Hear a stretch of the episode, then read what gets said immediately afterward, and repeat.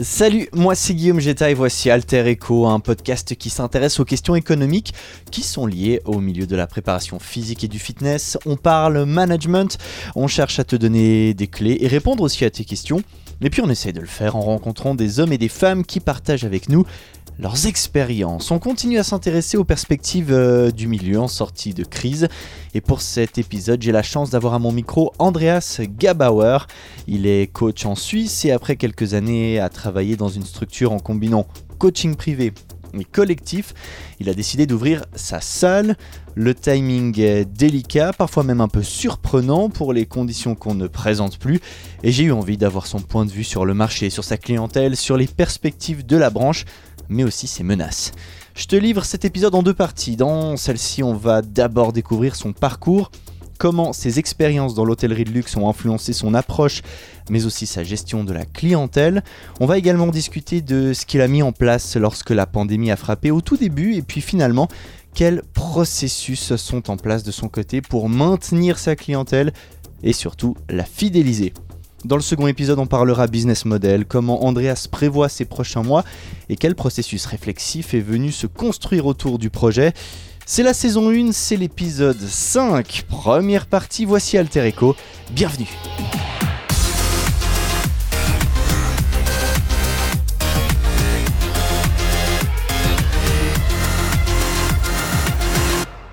Moi, c'est Andreas, j'ai 29 ans. Du coup, je vais tourner 30 cette année. Ah, c'est le temps qui passe vite. Une belle année, année charnière pour toi, plein de choses qui se passent. Exact, plein de choses, donc ça va être cool. Et puis, euh, moi, je suis en Suisse depuis 7 ans maintenant. À la base, j'étais en Allemagne. Euh, et du coup, tu viens d'où en Allemagne?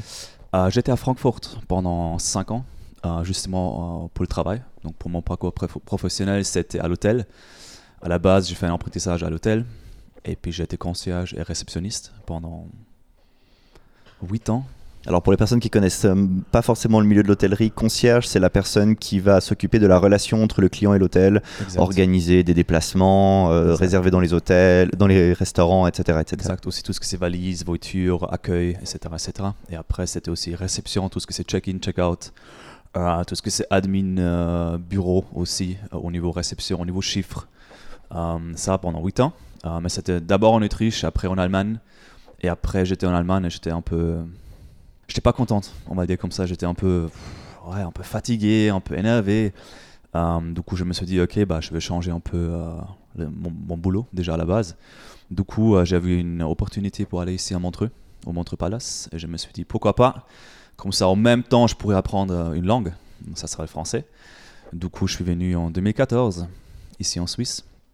Et puis, j'ai commencé à travailler là-bas pendant une année ou deux ans, je me rappelle plus trop, franchement. Et puis, il y avait la même sensation qui est venue, la même sensation dans le sens que j'en ai un peu marre de tout ce que j'ai fait. Je suis plus motivé, je suis fatigué. Donc, je me suis commencé à poser certaines questions réellement sur ma vie. Qu'est-ce qui se passe Qu'est-ce que j'aimerais réellement faire dans ma vie Et puis, euh, ça a déjà commencé encore en Allemagne. J'ai déjà commencé avec des formations dans le sport parce que c'était toujours intéressant pour moi.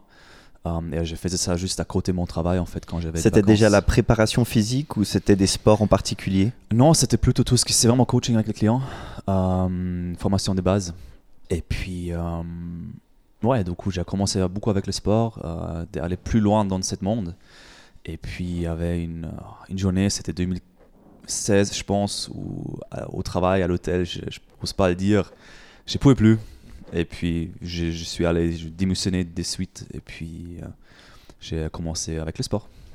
Donc là, tu démissionnes et tu commences avec le sport, mais donc mm. tu es resté en Suisse. Comment est-ce que mm. tu as organisé cette, euh, cette transition? Bah, La transition était assez simple. Euh, moi, j'ai eu la, chance à travailler chez Marek au CrossFit Rivera. Donc en Suisse romande ici, à Puydou. À Puydou, exactement. Donc vu que j'étais client avant chez lui, j'ai fait des cours collectifs comme, comme tout le monde, si on veut. Et après, j'ai voilà, juste posé la question écoute, j'aimerais bien changer mon métier, changer un peu ma vie. Est-ce que tu aurais une place pour moi euh, pour le coaching? Et puis, heureusement, il a dit oui. Du coup, euh, j'ai commencé à travailler chez Marek, j'ai euh, démissionné, à, l'hôtel et puis j'ai commencé à coacher gentiment, à prendre plus d'expérience, à faire plus de séminaires vu que j'avais plus de temps également pour ça. Et puis ça, ça a débuté comme ça, tout gentiment. Quoi. Là, c'était majoritairement des cours collectifs, c'était majoritairement du privé. Comment tu organisais Euh, ça euh, Les débuts, c'était vraiment un, deux ans plutôt euh, collectif. Euh, vu après au niveau privé, bah, il faut quand même commencer à se faire un petit nom, à, ouais, à chercher aussi un peu les clients. Donc ça commence vraiment avec les, les cours collectifs, à vraiment être, être derrière les clients, bien coacher, donner des bons conseils. Et puis par rapport à ça, gentiment, les gens, ils ont commencé à demander, OK, est-ce que tu fais plus que, que les euh, cours collectifs, aussi des choses en privé? Et puis ça a commencé vraiment petit à petit. Puis j'ai commencé avec une client, elle était contente, et puis ça a commencé à parler, et puis euh, j'ai pu monter un peu comme ça le business en coaching privé. Et plein de formations aussi, parce que tu es un obsédé de la formation et de l'apprentissage. Exact, ouais, c'était ouais, même un peu, un, peu, euh, un peu trop, on va le dire comme ça. Il y a tellement de choses que j'ai fait au final que je n'utilise même pas. Mais c'était bien à faire aussi, effectivement. Mais après, euh, oui, c'était une belle époque, ce 3-4 ans, j'ai voyagé un peu partout. Euh, j'ai mis beaucoup de temps et énergie dans les formations, donc c'était chouette. J'ai vu une bonne, bonne réseau. Avec ça, tu racontes tellement de gens dans tous les pays, euh, donc c'était vraiment chouette. Mais c'était un peu trop au final. Et puis une année, à nouveau, c'était un peu. J'étais aux States il y a une année, juste avant, avant la première pandémie, euh, pendant 4 semaines pour une formation aussi. D'ailleurs, ça n'a pas commencé quand tu étais là-bas Exact. Il n'y a pas eu un truc, tu as eu du mal à revenir ou... Exact, exact. J'étais, j'étais à Los Angeles en fait, en mi-mars. Ça peut être ça. Ouais, mais ça doit pas. être ça, parce que chez nous, c'est le 16 mars au niveau fédéral. que Exact, c'était mi-mars. Et puis j'avais une vol normalement pour la Suisse, pour Zurich, pour rentrer. Mais il était annulé. annulé. Donc je suis là, je- ok, pas de souci. Donc j'avais encore une semaine en plus. Euh, du coup, je suis parti avec une amie, euh, une pote. On est parti en Miami, au soleil. Donc on, a- on était en petite semaine au soleil. On, on, on fait, on fait un peu le fête. On était à la plage. Ça a commencé gentiment avec euh, tout ce que c'est un peu euh, Covid, si on veut. Mais en fait, on a parlé, tu vois, on était à la plage avec un cocktail et puis on a parlé avec des voisins. Et puis ils ont dit, oui, j'ai attendu un truc, il y a un truc qui se passe en Europe, mais on sait pas trop. Et puis ça a gentiment commencé. Et puis euh, dès que c'était un peu plus strict en, en Europe, après, j'ai cherché une vol pour rentrer en fait. Juste pour être sûr de ne pas être coincé encore plus dans un pays où tu n'as pas forcément envie d'être par rapport à un confinement, quoi. Avant d'en revenir sur cette période qu'on a vécue, euh, est-ce que tu vois dans ta formation dans le milieu de l'hôtellerie, cette expérience que tu as pu acquérir dans un milieu, notamment tu as bossé dans des palaces, donc euh, Mm. un service poussé un peu à l'extrême sur certains aspects, est-ce que tu as vu cet impact sur ta manière de coacher aujourd'hui ou de gérer ta clientèle? Yes, absolument. Et ça, c'est qu'est-ce qui en fait c'est super important par rapport à cette période aussi, c'est que de rester tout le temps en contact avec des clients. Il n'y a pas tout le monde qui, écrit, ça c'est sûr et certain, mais de toujours souvent demander comment ça va, est-ce que je peux faire quelque chose, de vraiment être à l'écoute. Euh, comme ça, les clients ils voient en fait, ok, la personne elle est là pour euh, pour toi. Ça c'est qui est important et ça c'est aussi qui fidélise au final les clients, parce que si tu donnes pas de nouvelles pendant des semaines ou des mois, ça va être un peu compliqué. Du coup, les clients, ils sont aussi pas non plus super à l'aise avec, avec ça. Donc ça, vraiment, c'est bien parce que c'est toujours, c'est toujours en service, euh, toujours être super gentil, de toute, façon à la base. Mais ça a bien aidé parce que euh, tu vas juste un peu plus loin pour tout le monde. Et c'est ça qui aide énormément, surtout aussi dans le métier du sport. Euh, et oui, absolument, franchement, hein, c'était important pour moi. Et puis je suis très content de voir passer par, par ça aussi parce qu'à l'époque, quand j'avais 16 ans, je ne pourrais pas parler avec quelqu'un. J'étais timide fois mille, je pourrais, c'était super compliqué. Et puis ces années à l'hôtel, ça a commencé à, à payer avec ça. J'étais de plus en plus à l'aise avec de parler devant quelqu'un déjà, devant les gens. Et puis ça m'a aidé énormément aussi par rapport à la suite. Exact. Tu as parlé fidélité c'est intéressant parce que c'est une notion qui est très développée dans le milieu de l'hôtellerie et de la restauration parce qu'on sait que ça coûte moins cher finalement en termes d'investissement de fidéliser des gens plutôt que d'aller chercher des nouveaux clients, Mhm. d'acquérir. Mhm. Euh, donc c'est vrai que c'est un aspect qui est hyper important et qu'on voit beaucoup dans, dans les milieux de l'hôtellerie, de la restauration. On a tendance un peu à oublier que le coaching, ça reste un service Exact. et les gens souscrivent à quelque chose et si on veut les garder, ben faut, faut bien les, les encadrer. Exact, c'est ça. Et puis là, ils se sont à l'aise et puis justement, ils se sont. euh, ouais, comment on peut dire ça en français? Bienvenue, si tu veux. Et puis dès que cette feeling elle passe, généralement les clients ils restent, ils restent avec toi parce qu'ils se sentent vraiment bien. Est-ce que du coup les gens te demandent des choses bizarres, comme tu as travaillé dans la conciergerie pour les hôtels, du genre de ramener un tigre pendant un entraînement ou des trucs comme ça? Alors, pas forcément pendant l'entraînement, mais c'était lié avec certaines fêtes à l'hôtel. Oui, euh, ils voulaient un éléphant et tout euh, sur un mariage. C'était un peu compliqué. Du coup, mais. Surtout en Suisse. Ouais, surtout en Suisse. Mais après, au niveau entraînement, non, pas du tout, heureusement. Et puis euh, ça, après, ça, s'il y a vraiment une question comme ça, je pense que c'est plutôt une blague. J'espère en tout cas. Alors, bah, si vous écoutez ça et que vous voulez devenir client d'Andreas, s'il vous plaît, faites-lui une demande absurde et envoyez-la moi parce que j'aimerais la voir. On gère, pas de souci. Du coup, la partie qui m'intéresse euh, maintenant, c'est sur ce qui s'est passé durant cette année. Donc effectivement, tu es aux États-Unis au moment où, la, où les restrictions arrivent. Tu as quitté la Suisse euh, avec plein de clients, plein de trucs sûrement bookés pour dès ton retour. Et Mhm. puis tu apprends là-bas que ben, peut-être que pendant un certain temps, euh, tu vas pas trop travailler. D'ailleurs, si je me rappelle bien, à cette époque, on s'était parlé et tu m'avais dit genre, bon, pour les prochaines semaines, je sais- ça va être un peu sur pause. Donc euh, je mets une pause de ce point de vue-là. Comment tu gères cette transition et qu'est-ce que tu mets en place au moment où tu te rends compte que eh ben, tu vas devoir travailler différemment pendant quelques temps? Exact. Donc pour moi, c'était vraiment ça. C'est que vu que euh, je n'étais pas retourné en Suisse, je suis retourné en Allemagne euh, parce que c'était le seul vol qui est disponible de toute façon. Et puis, euh, vu que j'avais le passeport allemand, je pourrais rentrer dans le pays. Euh, du coup, j'étais aussi loin des clients, si tu veux. J'étais quoi 6 heures avec la voiture depuis les clients ici. Donc au final, je suis rentré. Et les premiers un deux jours, bah, c'est très bizarre parce que tu sais pas trop quoi faire ou tu sais, tu sais pas comment ça va se passer parce que tu, je pense, tu réalises pas forcément la situation.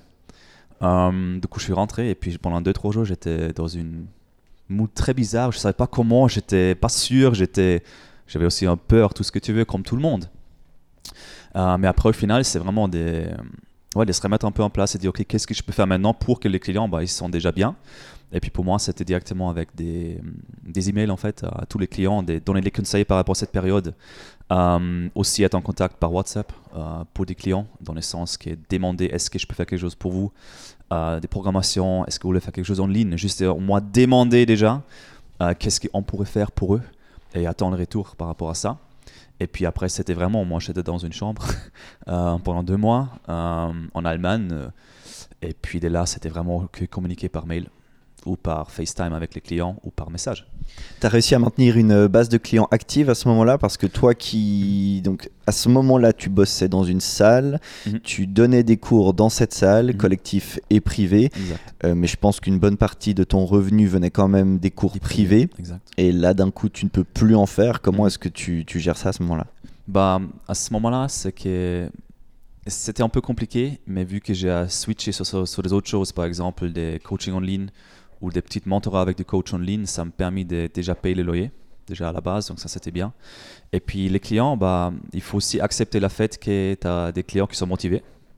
Certains clients qui, pour cette période, sont moins, motivés. Euh, il faut l'assumer et ça aussi arrivé pour moi, de toute façon. Euh, j'ai pu garder un petit, euh, on va dire, une petite euh, main, si on se dit ça en français, du, du client qui ont fait des choses à la maison ou en ligne par Skype. Et les plupart pas, mais c'était pas très grave parce qu'au final, ils ont dit, bah, ils vont sortir beaucoup, ils ont beaucoup sorti parce qu'il faisait super bon. Oui, on a eu un printemps on- ici qui était ça. magnifique. ouais. On a eu la chance, donc ils ont beaucoup sorti, ils étaient actifs, ils ont bougé. Donc c'était pas si flagrant comme maintenant cet hiver, si tu veux, parce que les gens, ils étaient encore actifs. Tu vois, ils n'ont pas arrêté et puis ils, ont- ils ont- ils étaient pas tout le temps à la maison. Donc c'est ça qui a énormément aidé aussi par rapport à ça. Euh, mais la plupart des clients, euh, c'était juste un contact par mail et puis pour eux, ça allait très bien. Pour moi aussi, parce qu'ils ont, ils ont me dit, écoute, ça va bien pour le moment, je me sens bien, euh, je bouge au quotidien et puis ça va très bien. Mais juste avoir cette euh, réponse comme ça, tu sais, tu es un peu plus tranquille. Et c'est ça aussi qui m'a calmé un peu au niveau, au niveau de tête et puis au niveau tout ça. Ensuite, ça reprend, c'était mi-mai, sauf erreur. Mhm. Euh, là, tu, as, tu reprends immédiatement? Oui. Tu reprends, tu récupères, euh, si on devait donner un pourcentage sur euh, ta base de clients, Mhm. à ce moment-là, combien de pourcents reviennent? Hmm, 120 Ça va, Ah ouais, t'as Ouais. t'as eu, une augmentation. c'était- C'était excellent. Donc, euh, de toute façon, moi, j'ai avec beaucoup de clients, j'ai vraiment des jours et des heures fixes depuis très longtemps. Et puis, ça reste. Du coup, je savais, OK, on peut commencer à telle date à travailler. L'argent est déjà en place. Donc, tout est déjà en place comme avant, si tu veux. Et puis, euh, j'ai commencé avec ça. Et puis, il y avait plus et plus de demandes parce qu'au final, il y a des gens qui n'ont pas fait quelque chose pendant deux mois, euh, qui ont mal quelque part ou euh, ils veulent bouger plus ou un peu plus efficace, n'importe. Du coup, la demande était là. Et puis, du coup, tout l'été, c'était génial. Il y avait beaucoup de travail. Donc, euh, même c'était un peu plus fort que ce que j'ai espéré déjà à la base. Donc, c'est bien. Et puis, ça a pris assez fort jusqu'à novembre Mi-novembre mi-novembre, une chose comme ça. Euh, et après, bah, ça a recommencé, tu vois, il faisait froid. Euh, les gens étaient un peu moins motivés, il y a moins de soleil, donc euh, c'était un peu plus compliqué. Mais franchement, l'été était, était très très froid pour moi. Donc ça, c'était vraiment cool. Parce qu'on a eu une phase un peu hybride, tu mentionnes à l'automne, ça a fermé chez nous en tout cas pendant deux semaines complètement. Mhm. Ensuite, ça a rouvert sous des conditions qui étaient basées, je me rappelle même plus, sur le nombre de mètres carrés, sur ça. le nombre de personnes que tu pouvais prendre par mètre carré. Euh, du coup, en décembre, tu travaillais encore? Mhm. Là, il y avait des clients, ça allait? Bah oui, j'ai travaillé. Novembre, j'étais en quarantaine. 10 jours, j'avais aussi, j'étais testé positive. Donc j'étais en quarantaine. Euh, et puis après, bah, j'ai travaillé dehors, effectivement, avec les clients devant la box, ici à Puydou. Euh, les chronos, c'était un peu, un peu plus compliqué, vu que s'il y a des classes en même temps, il n'y a pas forcément de place pour faire des coachings privés. Donc j'ai fait vraiment entrer les, les horaires du, de la box. Et il y avait du coup peut-être plus d'horaires, comme le nombre de personnes était limité par les cours, euh, par le nombre de personnes par cours, pardon, ou pas? Ça, ça a été. Non, pas du tout. T'as gardé un peu les mêmes slots? Ouais, ouais, un peu le même slot, mais surtout le plus grand souci, c'était le soir. C'était le soir qui est, où je pourrais plus travailler, vu qu'il y avait, il y avait priorité pour le CrossFit, et c'est totalement compréhensible, c'est normal. Euh, donc ça, Parce qu'il faut situer que normalement, c'est c'est une salle donc qui est très grande Exact. et dans laquelle il y a plusieurs cours qui peuvent avoir lieu. exact. Et toi, tu pouvais donc maintenir tes clients privés même pendant des cours collectifs, c'est juste Exact, normalement oui, mais vu avec les nouvelles restrictions, Voilà, les 15 du mètres coup, plus. carrés, malheureusement plus, donc c'était euh, une stop immédiate pendant quelques mois jusqu'à jusqu'à maintenant en fait, si tu veux. Euh, mais après, j'ai vraiment, j'ai à nouveau communiqué avec tous les clients, j'ai regardé quel jour, quelle heure ça va bien pour eux, et puis j'ai vraiment placé les horaires un peu autour du, euh, de ça. Même je me suis déplacé euh, dans les autres zones. Dehors dans les parcs par exemple avec des clients au bord du lac. bien. Au bord du lac, exactement. Donc on, on trouve toujours les solutions. Euh, certes, c'est pas forcément évident. De toute façon, on le sait très bien. Euh, mais au moins, on peut faire quelque chose. Ça, c'est déjà bien.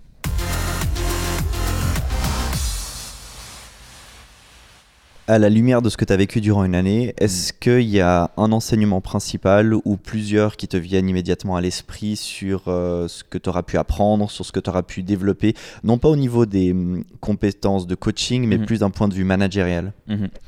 Euh, c'est surtout d'être flexible pour l'agenda, déjà à la base. Et, et surtout de, de savoir que tu mets quelque chose en place et tu sais ça ne tiendra pas forcément. De vraiment être euh, spontané aussi dans les décisions. Euh, je pense que c'était un des plus grands choses ou apprentissages pour moi parce que moi je suis très très carré. Allemand? Très. Très. Donc, tu vois, pour moi, c'est vraiment tel jour, telle date, boum, boum, boum. Euh, telle programmation pour cette client. Donc, vraiment tout avec les chiffres, tout ce que tu veux. Et en plus, tu viens du milieu de l'hôtellerie, donc du coup, il y a tout qui se cumule. Exact, exact. Donc, euh, c'était un peu compliqué. Et puis, de savoir, OK, maintenant, semaine prochaine, je sais pas très comment ça va se passer avec l'agenda et tout, ça m'a. Il y a eu un peu d'angoisse en même temps, tu vois, parce que j'ai pas l'habitude avec ça. Mais au final, c'est vraiment ça, c'est que euh, d'être plus spontané pour moi et plus flexible avec, euh, avec des horaires, des clients et tout ça. Et puis au final, il y a tout qui, toujours tout qui se met en place. Tu vois, tu as un peu peur pour quelque chose, mais au final, ça va toujours. C'est ça aussi que j'ai jamais vu euh, réellement, mais pour le moment, ça allait toujours, jusqu'à aujourd'hui, ça allait toujours avec les horaires, avec les demandes, et puis aussi les clients, ils comprennent aussi bien la situation. Ils sont aussi très compréhensifs et, et flexibles. Euh, et vu que j'ai une très bonne relation avec quasiment tous les clients, vu que je suis tout le temps en contact avec eux, généralement, tu peux demander aussi au final un peu tout ce, qui est- tout ce que tu veux par rapport à ça. Tu vois. Euh, tu parles beaucoup de communication avec les gens. Mhm. Comment est-ce que tu structures euh, Est-ce que tu as une. Ben, tu parlais que tu étais très organisé, donc je suppose que tu as une structure, quelque chose que tu essaies d'appliquer. Comment est-ce que tu structures ta communication avec tes clients? Bah, pour moi, c'est d'abord le plus important, c'est que on prend aussi l'hôtel, c'est que c'est les feelings qui doivent, qui doivent passer. Donc, premièrement, c'est vraiment avec les clients, c'est que quoi qu'il arrive, il y a toujours une question au niveau comment ça va? Comment ça va? Est-ce que la situation va bien pour toi? Etc., etc. Ça, c'est la première chose.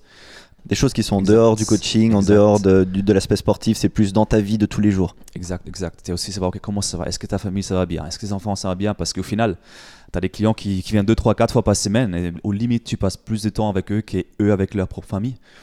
Euh, donc, euh, tu, connais beaucoup de leur vie aussi. Donc, c'est vraiment d'avoir cette relation aussi amicale avec les clients et pas forcément toujours super, super froid. Je sais pas comment comment peut dire ça, super strict. Euh, donc, par rapport à ça, c'est vraiment. Moi, je me mets toujours en question si moi je suis une cliente maintenant qu'est-ce que moi j'aimerais attendre? C'est si, si simple dans le sens, qu'est-ce que maintenant, moi je suis, je sais pas, dans un confinement, j'ai un coach qui est loin, qu'est-ce que moi j'aimerais au niveau réponse, au niveau message de son côté.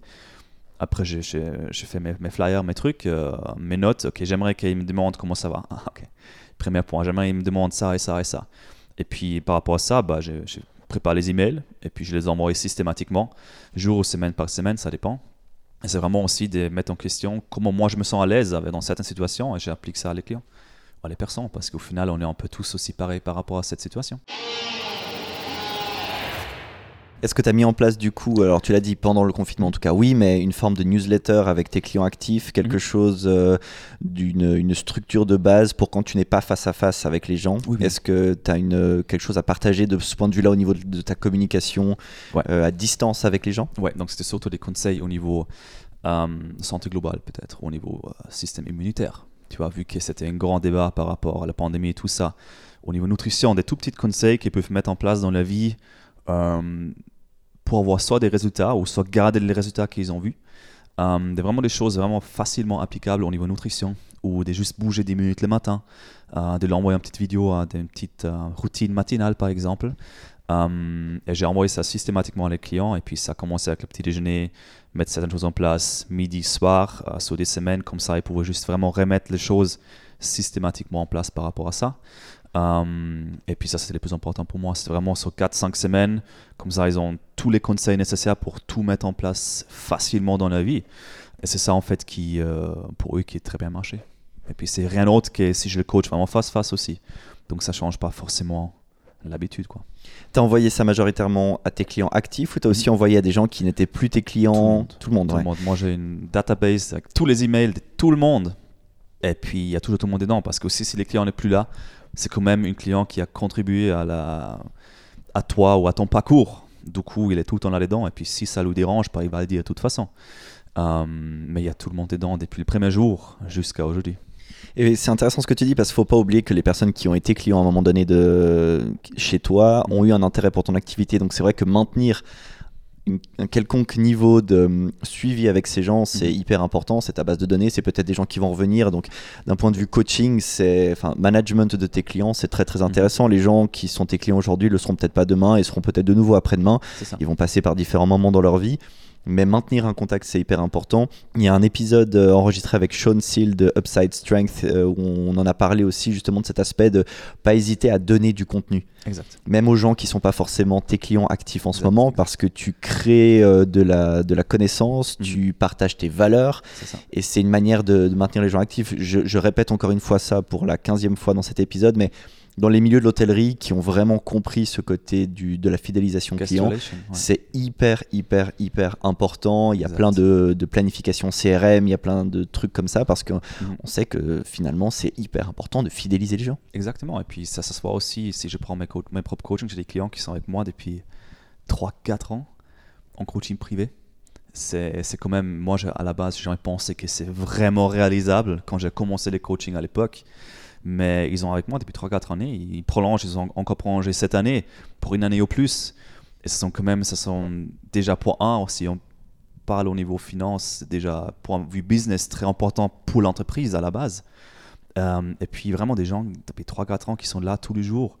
Euh, donc là, tu sais, ok, tu fais quelque chose quand même qui est, qui est bien, sinon ils restent en pas.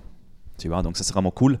Euh, et puis de juste de communiquer tout avec les clients, tu vois, tout le temps. Et puis aussi donner, comme tu as dit, euh, comme Sean et disent, des savoirs parce que tu peux avoir une salle avec 5 coachs dedans. Si tous les coachs sont complets, c'est faisable parce que de toute façon, il y a tellement de gens autour que tu peux jamais avoir tout le monde toi-même. Tu vois, tu peux avoir 5 fitness ou 5 box de CrossFit si tu veux à côté.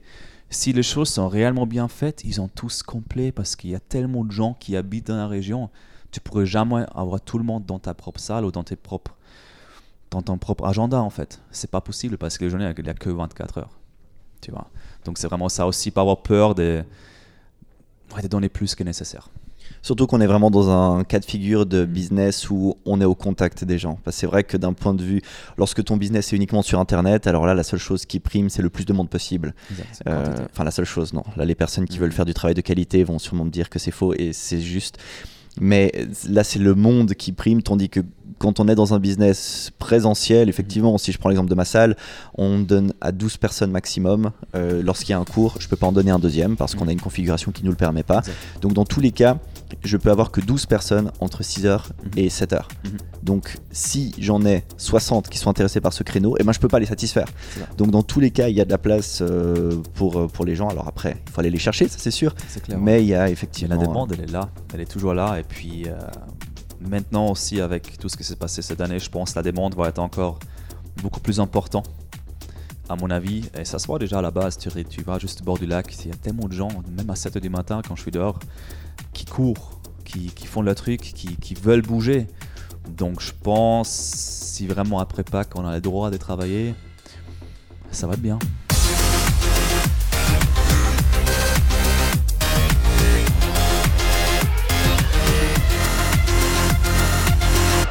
Merci beaucoup d'avoir écouté cette première partie avec Andreas Gabauer. Rendez-vous mardi prochain pour la suite.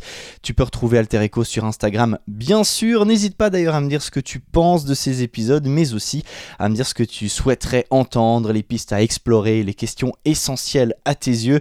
Surtout, abonne-toi pour ne rater aucun épisode. Tu peux aussi soutenir ce projet en le partageant avec tes proches mais également sur les réseaux sociaux. On se voit tout bientôt, merci pour ta fidélité, c'était Alter Echo, salut